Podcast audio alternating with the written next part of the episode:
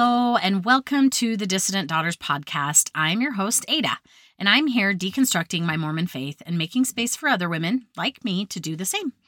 A dissident daughter is someone who actively challenges an established political or religious system, a doctrine, belief, policy, or institution. So that's my purpose in starting this podcast and why I wanted to have a space specifically for women to speak out and speak up. I'm glad you're here.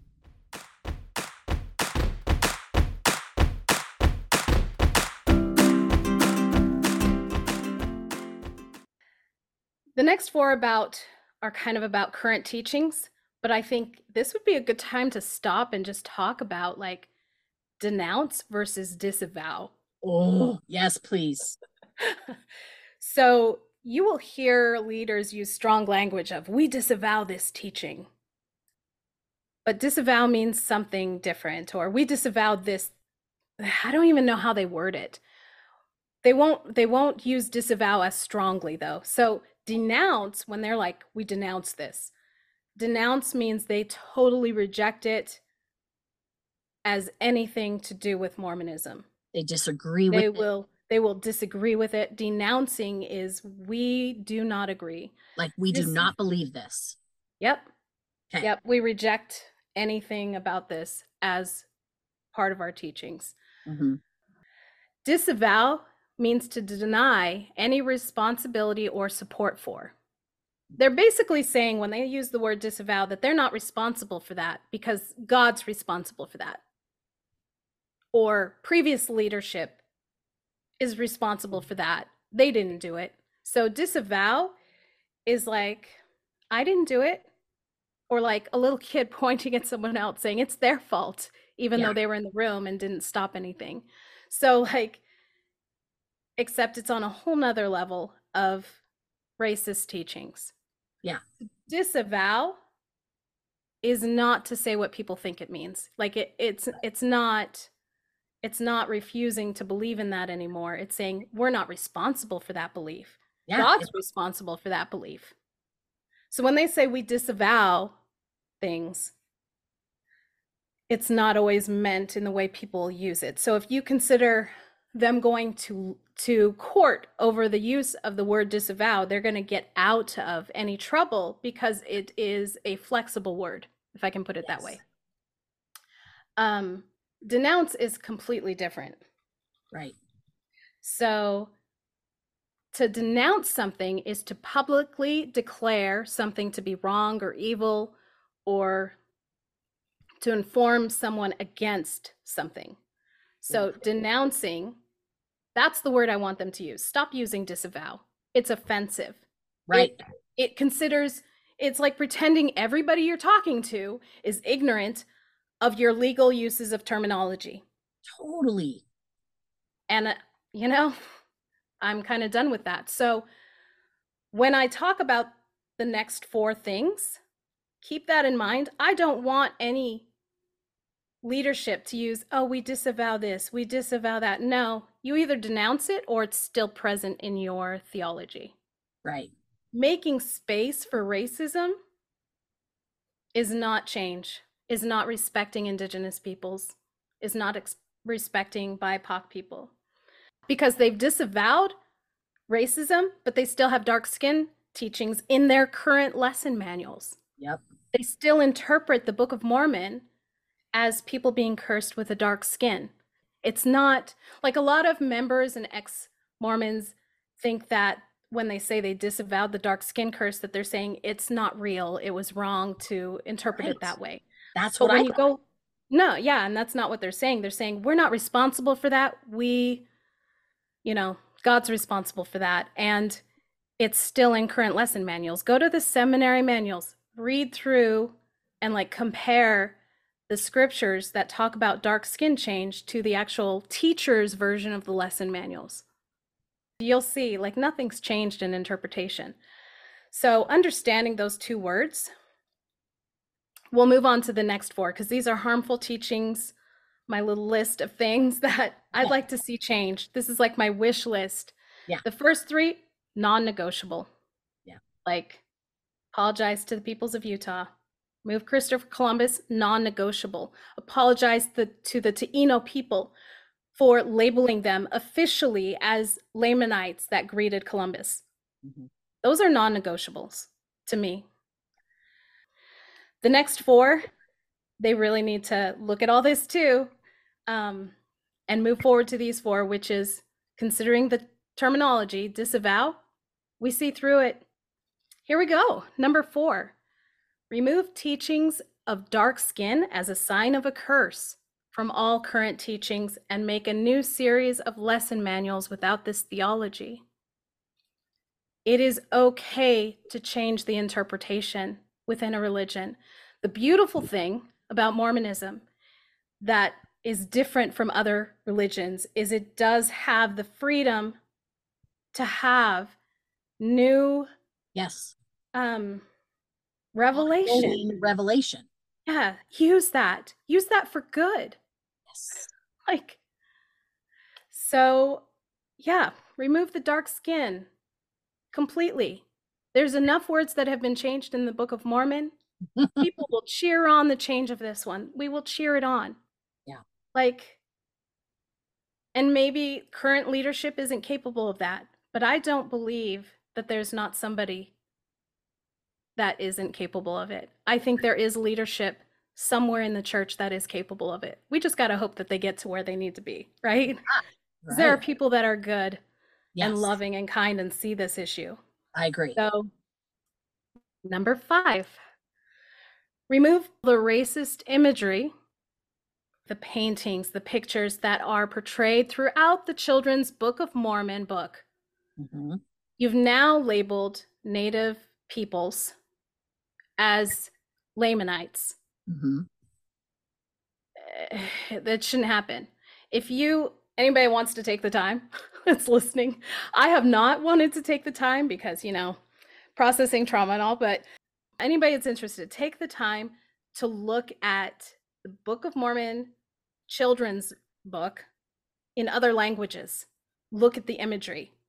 They are much more aggressive with the imagery outside of the Americas. Oh, really? Yeah. So some suggestion there that people can see that they really went full Native on the imagery outside of the Americas. So yeah, we need to look at the Children's Book of Mormon and completely redo it, remove racist imagery and the whole skin changing color thing. Mm-hmm. Because without changing this, you are not a church that has how do they word it that they say it sets them apart because they have modern day prophets that give them new information, right? Mm-hmm. Revelation. If you can't change that, there is no revelation. Right. So my list, as much as it is only for Indigenous peoples, Mormonism would benefit from this list. Oh, yes, absolutely. You can't move forward. What's going to happen in 20 years, 30 years when people are looking at this? Look how far we've come with the internet and access to information already. Yeah. It's not going to look good. Mm-hmm. But no. It's also unique and beautiful in that it can have spiritual revelation and change. It's not boxed in like other religions. Mm-hmm. So I'm like, that's hey, true. You need to remove the imagery. Indigenous children are growing up with that imagery. Mm-hmm. Children across the world are growing up with that imagery and looking at Indigenous peoples in the Americas in this way. Yeah. That is a massive blight on the church. Right. And it doesn't protect them to keep it. So that was 4 and 5. We ready to move on to 6, or do you want to stop there? Okay. 6. Have the prophet publicly declare the above changes in general conference. And I don't mean on a Saturday session. Or session. I mean the Sunday session, the main one where he speaks. Have him publicly declare the above changes. Because unfortunately, somebody should have done it a long time ago. It's going to take a lot of bravery to be the one to face it. Mm-hmm. But there's got to be somebody out there willing You know, like, who's brave enough? Who do we think? Yeah. Who's going to get that revelation? Who's going to find that peace and have a support system that they can go forward with it? I don't know. Which is why this is like a wish list, because I'm like, I don't know that this will ever happen. But the prophet does need to publicly declare this in a general conference. Not anyone but the prophet. Yep, not the first counselor, not the second counselor. You have the title of the president of the church, own it. Yeah. Yeah, I was actually going to say the exact same thing. I was going to say it has to be the prophet. And you could even go one step further and to say, you know, the prophet is the one to declare it in general conference, but it would be even one step further to say they need to send out a new proclamation to the world signed by the first presidency and the whole Quorum of the 12 that addresses this entire issue. Like something that people can frame and put on their walls, just like the family proclamation or the, you know, like yeah. That could be another step even further in that direction, is to have it in writing with all of their signatures, proclaiming to the world their you know, getting it wrong. I wouldn't even say they have to word it as getting it wrong. They can just say, we're getting something right. We have new revelation. Yes. And they were people of their time. That's fine. I'm not going to hold them accountable for people that were in the church in the 1910, you know, that didn't have the internet, that they were experiencing their own traumas, their own survival. I don't know what different cultures went through or what different people went through. As a woman, I look back and I'm like, oh, I am so glad that I'm born when I was, and I'm raising my kids when I am, with all the medical access. I'm living in a time while raising my kids that I have access to the internet and all this information to be able to deconstruct and not feel like trapped in my mind and not be able to process. When you can't process your trauma, it does stay trapped. Mm-hmm. And it's not that people back then didn't want to process, but when you know you need to and you just can't find the direction, you end up traumatized. So I'm not going to blame people for not doing what they should have exactly. I think when it comes to what happened to the people in Utah, the genocide, that's disgusting. That needs to be acknowledged. Yes. Those people need to be held up and supported by every member of the church. Mm-hmm. But when it comes to like future prophet telling, you know, everybody, I'm going to correct this stuff, they don't have to go down this whole negative thing. It can be very much a positive, hey, new revelation and corrections and growth. Like we're going to change some of the narrative. Yeah. And that's what's kind of beautiful about Mormonism, but it takes the right people that are brave enough to do it. Yeah. And it takes those brave enough people having enough of a support system to do it. Because you can have a brave person, but if the people around them are like, no, I like my power, you know, like, it's just not going to change. Yeah. I like my racist beliefs. Yeah, right. And yeah, so. Or I don't want to admit, I think a lot of it is like, we can't admit fault. We can't say we did something wrong. There, do you know that like half the Quorum of the 12 is lawyers? Like, this is how attorneys and lawyers think, you know? It's but like, they can still work within their thinking by saying, we have new revelation. Yes. And we are going to be the ones brave enough to move forward with that revelation, because we want unity in a church and we want to provide healing for things that happened that we can't change. We can't go back and change it, but we can certainly change the future into a more unified, loving, and accepting place. And it can be a more unified and loving and accepting place for families that have some people that are members and some people leaving, instead of making it so traumatic. Yes. So, you know, if you have the title president of the church, use that power. Own it. Don't hide behind other people to have them saying little things at conference. Yeah.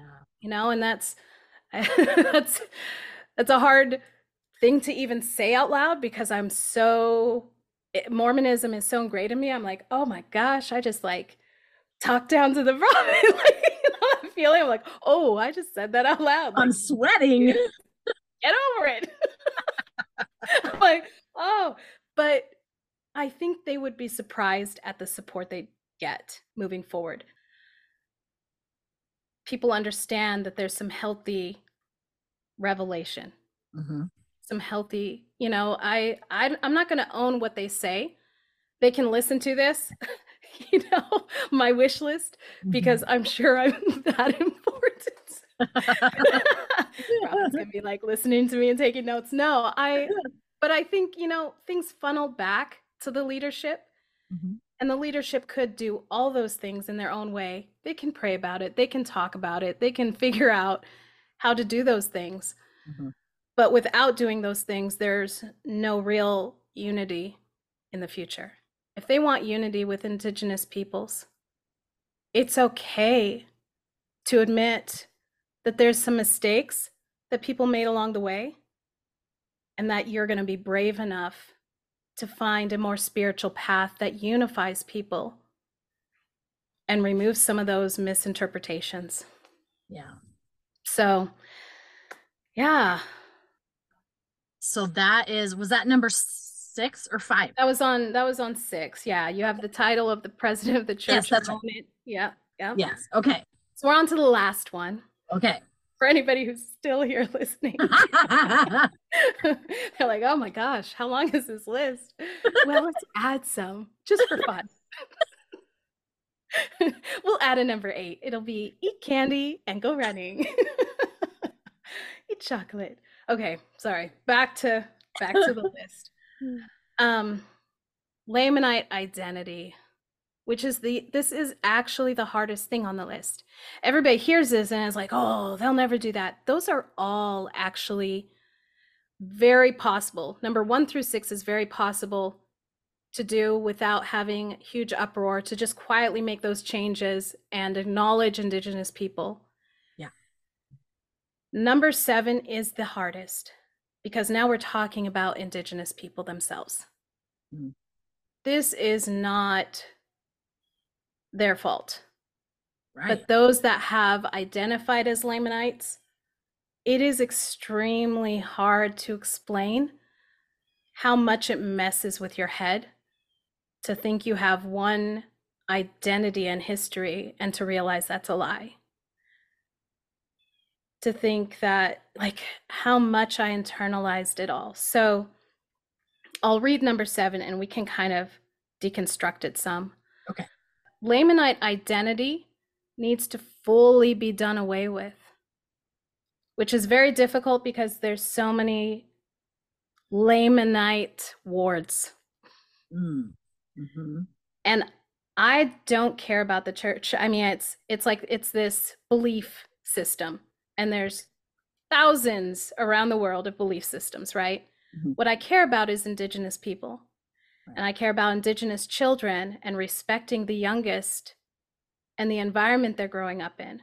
But I also respect those elders who have survived. And so number 7 is actually the hardest for me, because everything I've listed, number 1 through 6, doesn't affect Indigenous people's identity. It supports them. It shows them honor. It shows them love. It shows them respect. It creates unity in any organization, right? It changes the atmosphere in Utah between peoples. Yeah. Those are all possible. Number 7 is the hardest, because now we're talking about how Indigenous children were pulled out of their homes and sent to the Lamanite placement program. Indigenous families who had experienced mass genocide and trauma in the US and felt safe in this one religious organization that said, you're not allowed to be Indigenous in your belief system, but we believe that you're here for a reason. And they give them this like history and this identity. Mm-hmm. And so deconstructing that is extremely painful. And like I started deconstructing when I was 38. that's not that old, you know, like, like that was a little few years ago, but I'm still young, right? Yes. But it's extremely painful, like realizing that this way of looking at yourself and my people, how I viewed my grandma, how I viewed my aunts and uncles, how I viewed our way of life and our history, and was all through this Lamanite lens. Like I would go home and visit for the summer, and I would literally think, not that I was better than them, but I thought I was living better than them, that I needed to show them how to live better, that I needed to save them, that I needed to start writing down all their names and birthdays so I could do their work, because mom's not going to live forever. So I need to baptize and save all my family out of love. Yep. But I was still viewing myself as not superior, but more blessed. And like enlightened, right? I was more enlightened, yeah. As if my grandma wasn't wiser. Right. Like, that's so embarrassing to say out loud. Yeah. There was this one time, and I've shared it. I don't know if I shared it with you, but my grandma tried to talk to me about religion one time. I was like 8, 9, I don't know. I'd have to go back and look at my journals. And even there, it's kind of a guess, because like I'm journaling about it later in life. Yeah. But I snapped at her because I was going to defend Mormonism and my God, because it was so factual to me. Right. And that's what you were taught to do. Yeah. Her eyes got big. She had never, for me to disrespect my elder like that, one who was extremely protective and loving towards me, accepting on a level that I can't explain. Like I experienced my Mormon grandma from my white heritage, and I experienced my Tsimshian grandma. It was a very different experience. Yeah. Like I love my Mormon grandma. She is Irish. She's not with us anymore. But like, she would shame me for how long my hair was. She would shame me for different things. And then I don't think my cousins realized that I was being treated differently. Mm. But it was, you know, I have some beautiful cousins, you know, blonde hair, blue eyed, gorgeous. I absolutely adore them. Beautiful people. But I don't think they understood or even saw the subtleties of me. I was too indigenous. And as a child, I was in the sun all the time. So like the variations of, of tone that I can get. Mm-hmm. So I don't know. A Lamanite identity is very hard to approach, because when you have found this environment to heal and survive in, because everywhere else tells you that you're bad being indigenous, and here's this church saying you're special, then you look at how you viewed your own people, and your own history has been cut off and replaced with this much shorter version of evil. Like you're all the Nephites died, and all there was these evil Lamanites, right? You know, and right. Thank goodness, you know, that there's redemption for our people, right? The church tells you there's something wrong with you, and then they give you the cure. Yeah. They tell us that we're the righteous Lamanites. Yeah. So I viewed my people through this. That doesn't mean that we can't believe in Lamanites in the Book of Mormon, or that there's some like possibility of, oh, there was some people called Lamanites here, especially with the removal of Christopher Columbus and the dark skin curse theology.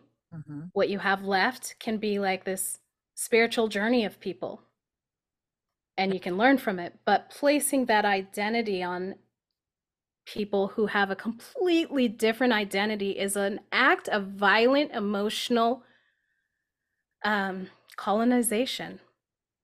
It is an emotionally violent act of colonization to replace our true history and our true identity, and to say you should accept it because, look, you're the chosen ones in the Book of Mormon.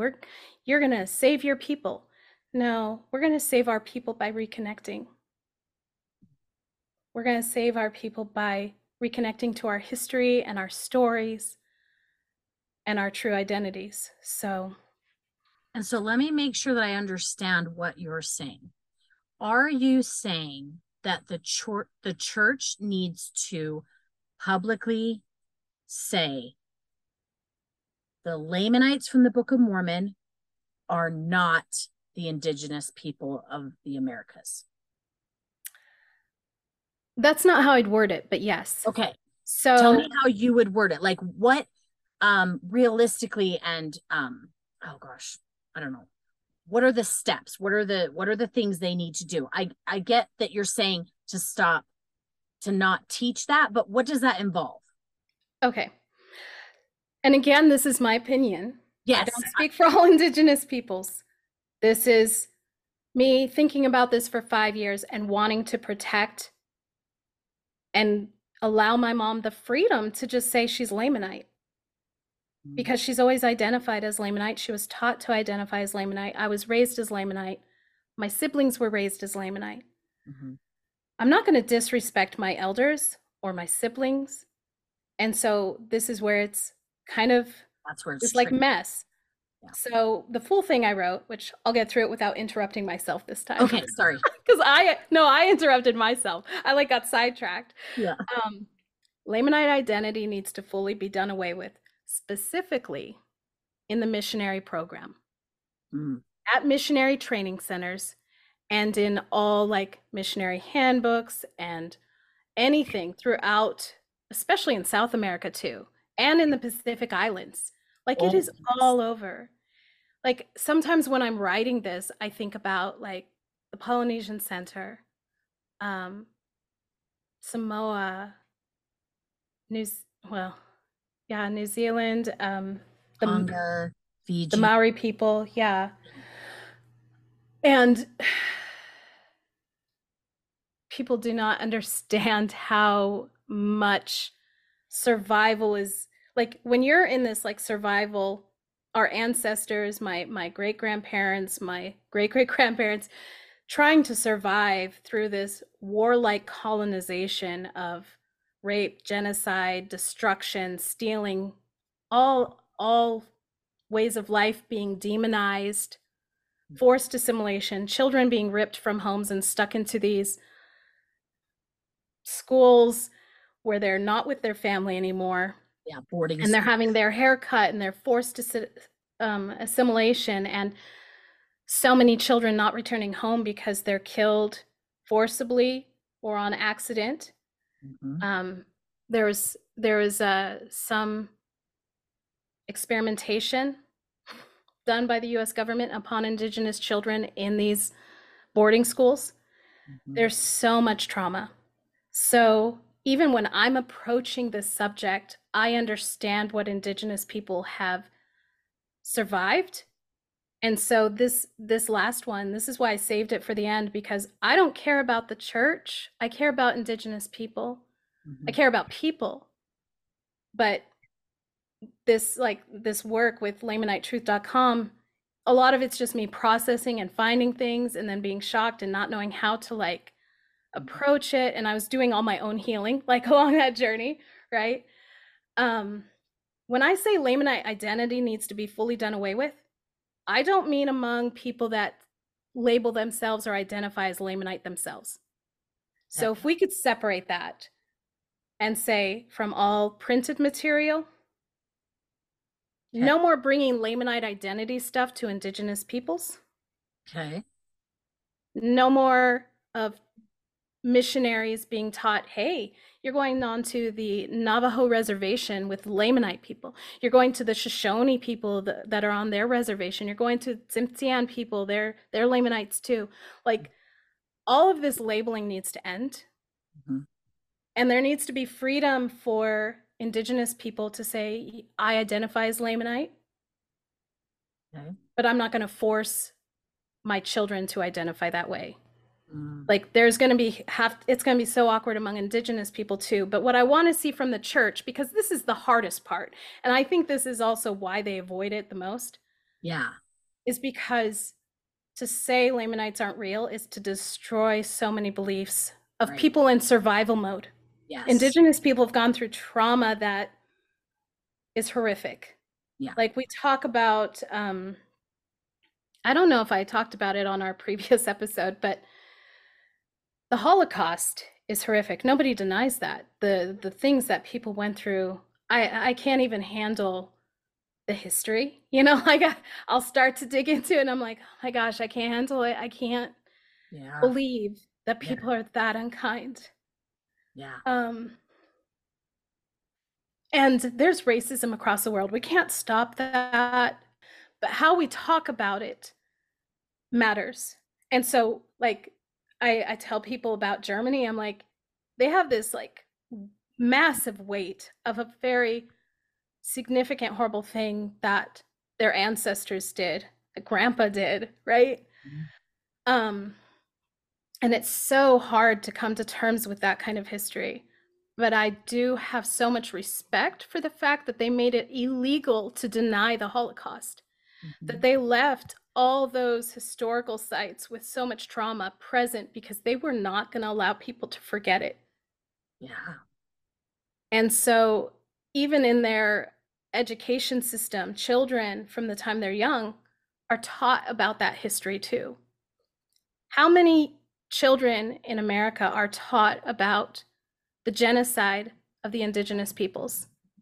How many people understand that it was like massive, the amount of population that used to exist here? I think that like I was always taught that Christopher Columbus was a hero. Yeah. I'm sorry, but that's the way I was taught the history. It was not until I was well into adulthood and had kids who were at the age where they were being taught these things that I even started to hear little small tidbits and rumors of things that Christopher Columbus did. And I was like, no, is that for real? You know, because they portray it so differently.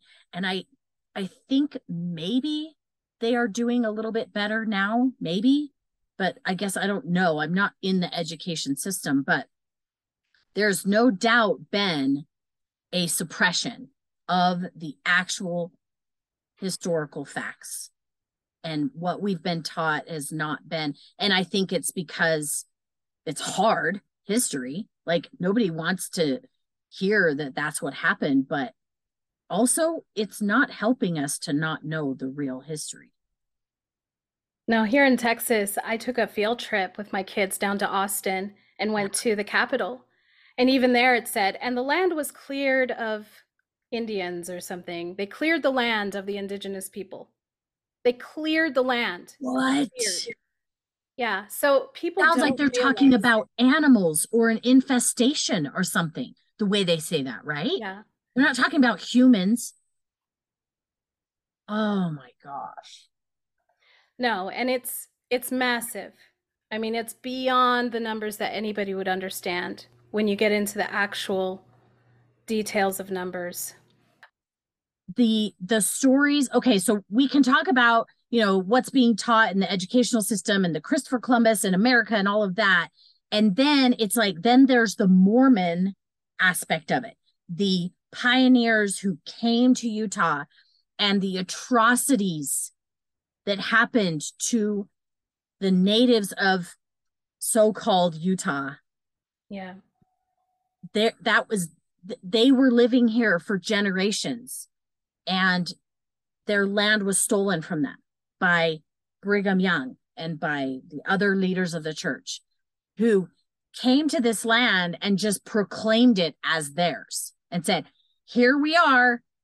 Yep. This is where God wanted us to be. So you're going to have to deal with it because God said so. Yeah. Move on. Yeah. And then went on to genocide the peoples of the area. Yeah. And that's something that as a Mormon, I never knew. I never knew the genocide side of it. And so understanding that, and then also learning about the history, true history of our country and learning how much larger the genocide was than I previously understood. It is massive, beyond epic proportions. I'm like, really? Yeah. It's very calculated. It's very calculated. Ugh. Yeah, I think I think the low numbers were like 600 million, but they'd be poisoned. Their water source is poisoned. It was a military attack on communities on a regular basis. Like there is the history, like at least people understand the history, those that know it, of the Trail of Tears. They didn't know what led to that. They didn't know how many tribes and peoples had had their water sources poisoned. They didn't know that they were given blankets already infected with measles. With measles and yeah. So, or not me, was it measles? Oh, I thought it was measles. I could be wrong. What's the other one? There's, I feel like I'm off on that one, but infected and then they die. Yeah. So there's a, was it smallpox? Maybe. That might have been smallpox. Yeah. So yeah, history is really hard. And like, that's some why I would go slow too, is I'd be dealing with all my own healing. And then I'd read about indigenous peoples and what they've gone through. And I was just heartbroken, like trying to process the last few years. So 5 years of 6 years. So number seven, this is why it's so hard, is because you have so many people healing from generational trauma. And you've kind of got this first generation coming up without continuously being traumatized. But even that isn't true, because Indigenous people are still experiencing trauma. Missing and murdered Indigenous women is horrific. And it's so quiet and silenced in the media that people don't understand how horrific it is. You have Indigenous children taken away and forced assimilation and land issues. It's continued. But when it comes to Lamanite identity, it's really hard because Indigenous people survive emotionally where they can find safety. And so there's so many members that are Indigenous that identify as Lamanite that this one is the hardest for me. And I think it's also going to be the hardest for the church. So when I say Lamanite identity needs to be fully done away with, I mean specifically in the missionary programs, in the missionary training centers, missionaries need to be taught that we don't know who the Lamanites are. We have no idea. There could just be some small group somewhere, you know, if they want to believe that there's some small group, but it cannot be placed upon living Indigenous people who have survived genocide, forced assimilation. Could they go further and just say the Lamanites are fictional characters? I'm sorry. But that also silences Indigenous members who have survived their trauma. You're right. So I'm looking at the generation of children while respecting my elders. Yeah. So if we can stop the like future teaching, and if we can approach it and hold Indigenous people responsible for one thing and say, you know, if it's a personal choice, I identify as Lamanite, but that doesn't replace your true history. Your development and your identity are your own. That's a lot harder because you've got a lot of family stuff there, right?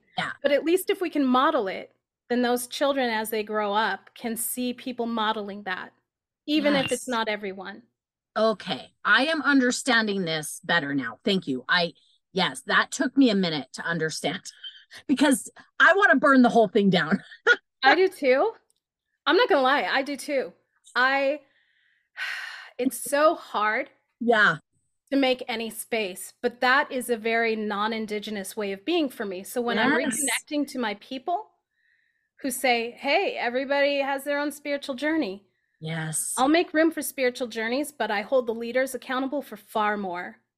So they can say, oh, we were trying to protect all those that believe they're Lamanite, but that's an excuse that they're hiding behind. They are responsible for those that identify as Lamanite believing in an alternate identity.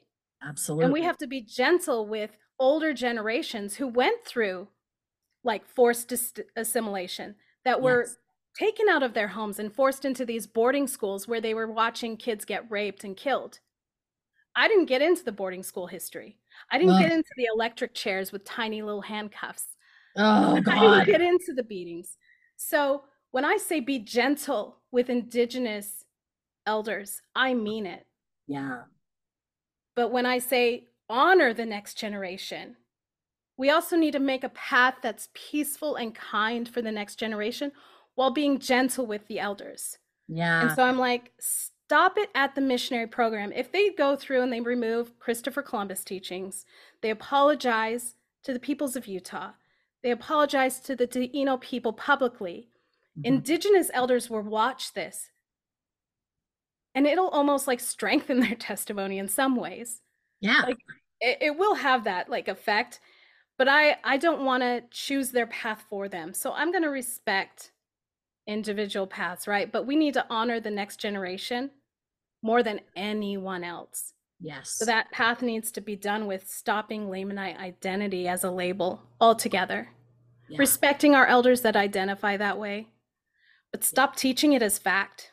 Yes. The children in lesson manuals, in missionary programs especially, because missionaries are the ones going out to new peoples and converting families and teaching the Lamanites. Exactly. Yeah. So stop Lamanite teaching the next generation differently, then, you know, over time that gets better, right?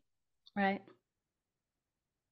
But there's also like this like survival thing. And this is why number 7 is the hardest, because Indigenous people carry so much trauma that people don't understand. Mm-hmm. And if they want to understand it, read about boarding schools and don't stop reading, because every time you think you know everything, you find more. Mm-hmm. Experimentation mm-hmm. upon Indigenous children mm-hmm. is horrific to me. All the things they went through, seeing how little they could live on out of curiosity to see how little the body could live on. Yeah. These are babies. Yeah, I can't get into that too much because like this is where I've had to go slow with writing too, is the more I learned, the harder it was like to process some of that when I was doing my own healing on top of it. So number 7 is the hardest. It just is. But it needs to stop in the missionary program. And I feel like if they could just stop it there and teach missionaries coming in, we don't know who the Lamanites are, so let's not label everybody. Right. If people identify as Lamanite, be kind to them, accept it. Yes. You know, just be like, okay, that's okay. If my mom calls herself Lamanite and somebody disrespects her, they'll see every bit of my anger about that, even though I don't identify as Lamanite, because she went through things in a different time period. I was 1 year old when the American, that's why I mention it, the American Indian Religious Freedom Act happened. So connecting all those dots is important, I think. So I love that. Yes, I love all of the things, but I especially love that number 7, because I think you've kind of found like a middle ground, a way to move forward without re-traumatizing anybody. It's like the most gentle, and it can be done slowly, because some wards call themselves Lamanite wards. That's okay. Let them respect Indigenous people who call themselves Lamanite. Yes. Just remove it from the missionary program, teach missionaries, and slowly like let Indigenous people heal on their own from this issue. Yes. And over generations, it will change, and it will go away, that Lamanite, you know, identity at some point, right? I think so, to an extent. I think there will always be people that do identify with it, and that's okay if it's their choice, not some missionary coming to their family saying, you're a Lamanite, or some general authority coming to the ward and being like, you saved your people, you know, especially with the accompanying curse and, you know, skin color change. Like that all needs to be done away with. Yeah.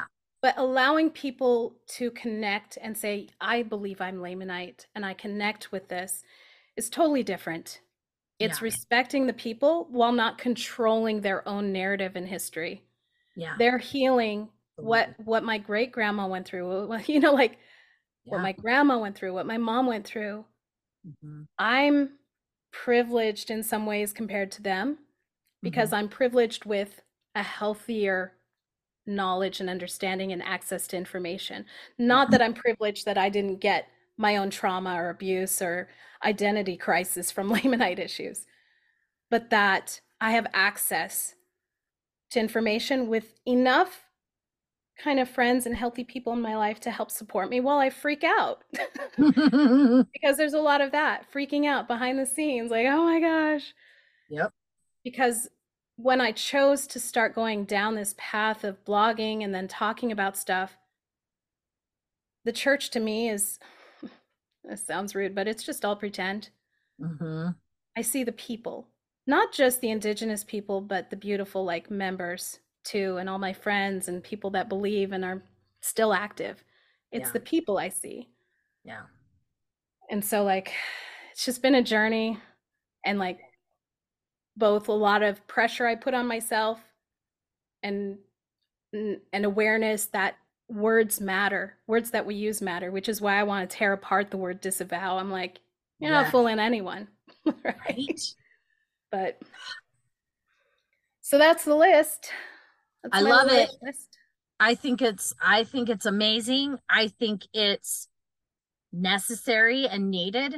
I think that the work you are doing is amazing. I want everyone to know about you and know about the work you're doing. And not that my platform is anything special or huge, but I love you. Like, aww. We've just been able to connect.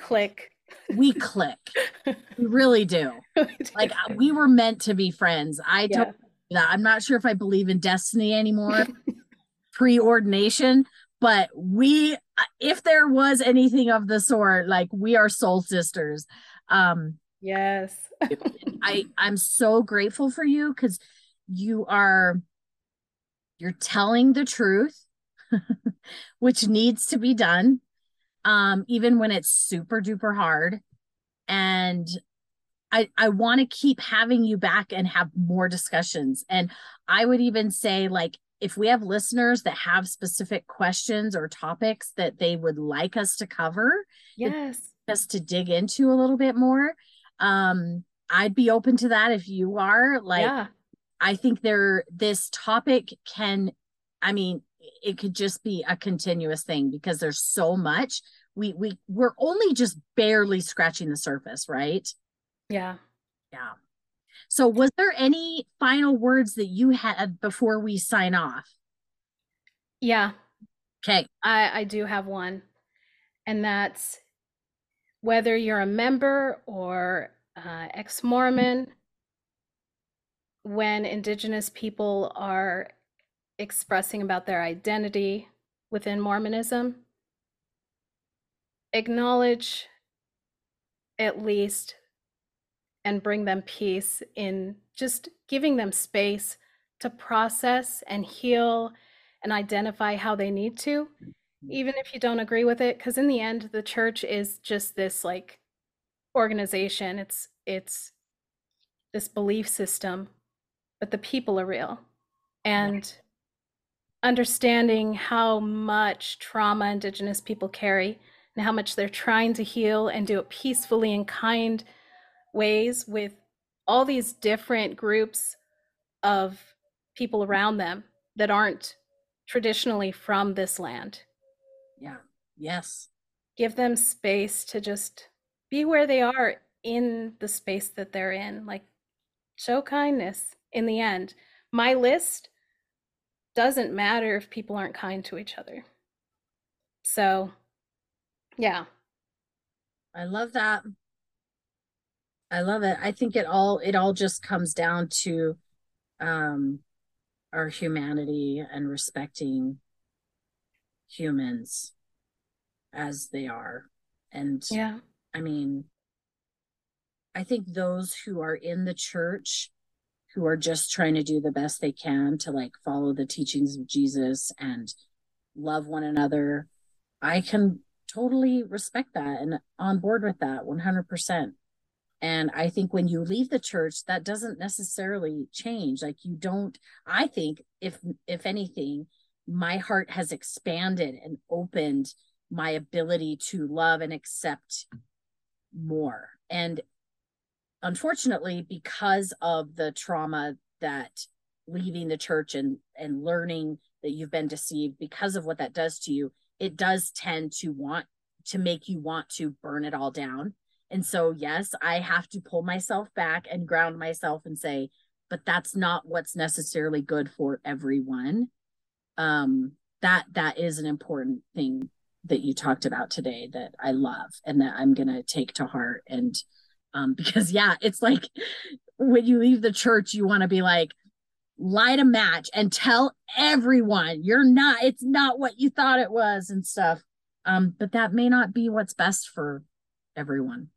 Well, and that's why I kind of separated into two things. Like, I will be kind to members that believe, and I'll be kind to people that believe various religions. Mormonism is not the only one that harmed indigenous peoples. For sure. Everybody has their own survival and trauma processing to do.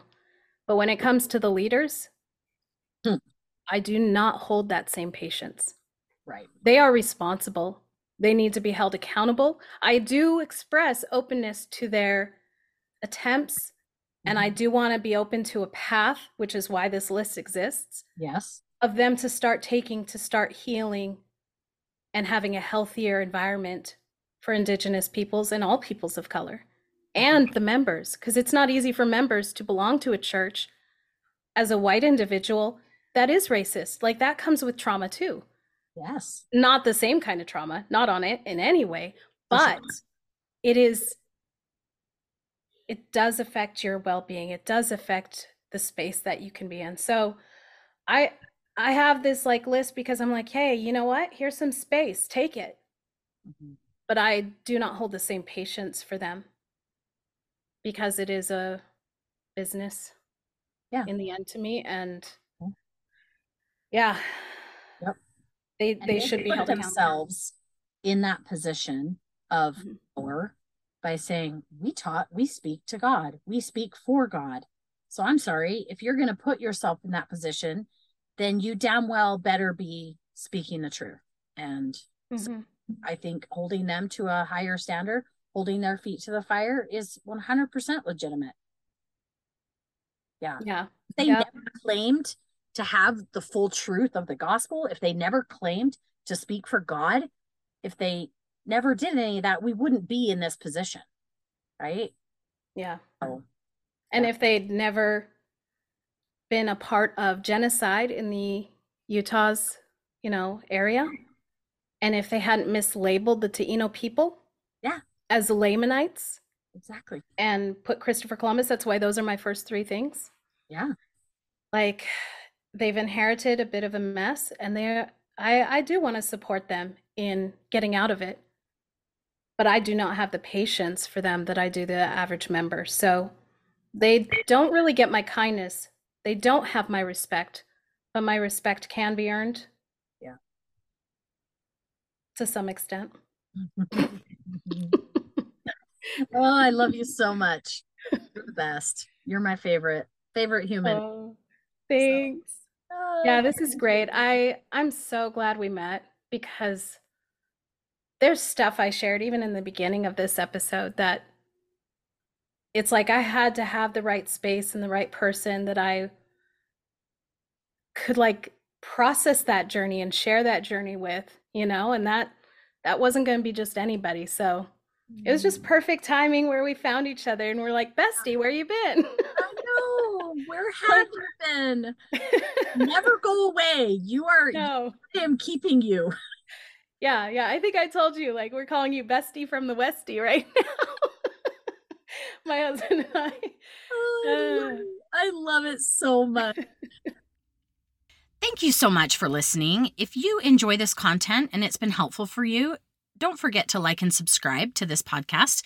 Leave us a review if you love us. And finally, if you can, I would really appreciate financial support in this work. You can go to dissidentdaughters.org or mormondiscussionpodcast.org and choose Dissident Daughters in the drop-down menu when you go to set up your donation. You can do a one-time donation, of course, but better yet, set up a monthly donation of even just $5. If you've left the church recently, you've probably experienced a 10% income increase. And here's a place where you can donate and know that you're supporting a fellow dissident daughter who wants to stick around and keep providing a supportive space for deconstructing our faith together. Thanks for all your support.